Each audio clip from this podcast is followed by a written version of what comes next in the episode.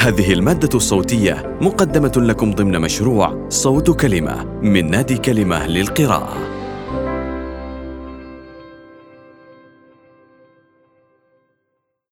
في بيتنا حشيش لأغراض طبية. مقال لفاطمة الزهراء الزعيم من مجلة الدوحة الثقافية العدد 76 تعليق صوتي ملاك اليزيدي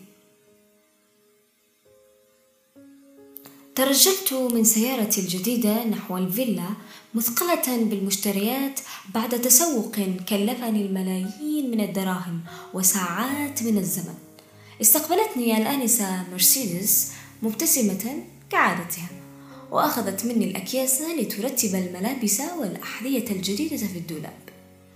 رائحة البايلة التي تعدها ماريا تجعلني شرهة بشكل مقلق. جلست إلى سفرة الطعام منبهرة بالملذات المغرية لمعدتي الفارغة آه يا ماريا الأزمة تشتد خناقا بإسبانيا وتخشين من غضبي وها أنت تتعمدين إثارة إعجابي باستمرار. حرصت على أن يكون كل خدمي من الإسبان. أعشق لغتهم الجميلة وطعامهم اللذيذ والغموض الذي يلف تاريخنا المشترك. أحلام قد تغدو حقيقة إذا ما حصلت على رخصة لزراعة الحشيش. دمدمت لنفسي وجرعات كبيرة من التفاؤل تفتك برزالتي ضبطتني قريبتي متلبسة أختلس النظر لأسس النباتات التي رصتها أمي بعناية فوق سطح المنزل. لم تربطني علاقة قوية بالنباتات من قبل.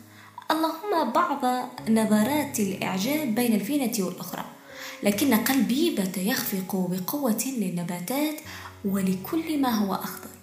وفي كل نبتة أصبحت أرى فيما يرى النائم حزما من الأوراق النقدية. قرأت في عيون قريبتي الفضولية استغرابها من علاقتي الغرامية بالنباتات فقلت لها بشكل صريح أفكر في زراعة القنب الهندي لم تلقى هذه الجملة الأنيقة أية ردة فعل. ظنتني سأزرع نبتة هندية. استجمعت كل ما أوتيت من شجاعتي وقلت لها أقصد الكيف. كادت مقلتاها تنفجران من الدهشة وأبقت فمها مفتوحا حتى تبدى لي بلعومها المتدلي بشكل مقرف هممت أن أشرح لها أنها لم تفهم نيتي. أردت أن أطلعها على مستجدات النقاش حول تقنين زراعة القنب الهندي لأغراض طبية وصناعية.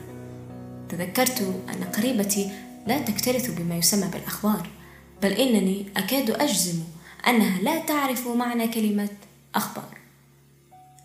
ضحكت لأوحي لها بأن الأمر مجرد نكتة ثقيلة الدم فراحت تثرثر وأنا أهز رأسي مبدية اهتمامي بقصصها المملة.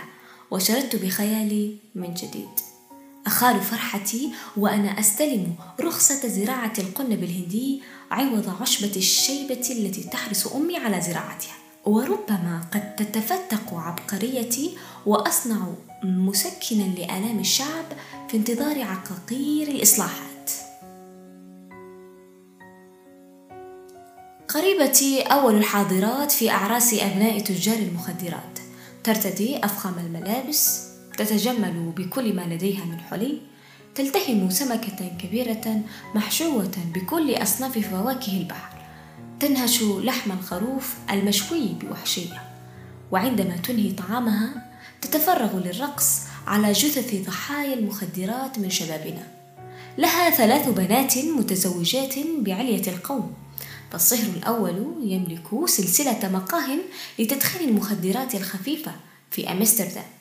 تصر قريبتي دائما على إخبارنا أن صهرها يبيع مخدرات حلال حسب القانون في هولندا. الصهر الثاني سياسي لا يشق له غبار كون ثروة كبيرة من متاجرته سابقا بالمخدرات لكنه تاب وأصبح متدينا جدا.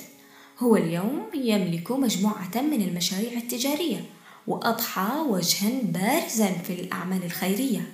والأدهى من هذا أنه تحول إلى كائن سياسي بين عشية وضحاها وحظي بمنصب برلماني للأمة. الصهر الثالث صحفي مغمور متخصص في نشر أخبار أباطرة المخدرات حسب العرض والطلب. جريدته الصفراء تنفد سريعا في مقهى لا يرتاده إلا السباسرة نسيت أن أخبركم أن قريبتي لا تربطني بها أي علاقة. أظنها مجرد جنية وقحة زارتني في خيالي نافذة سمومها في تفاؤل مفرط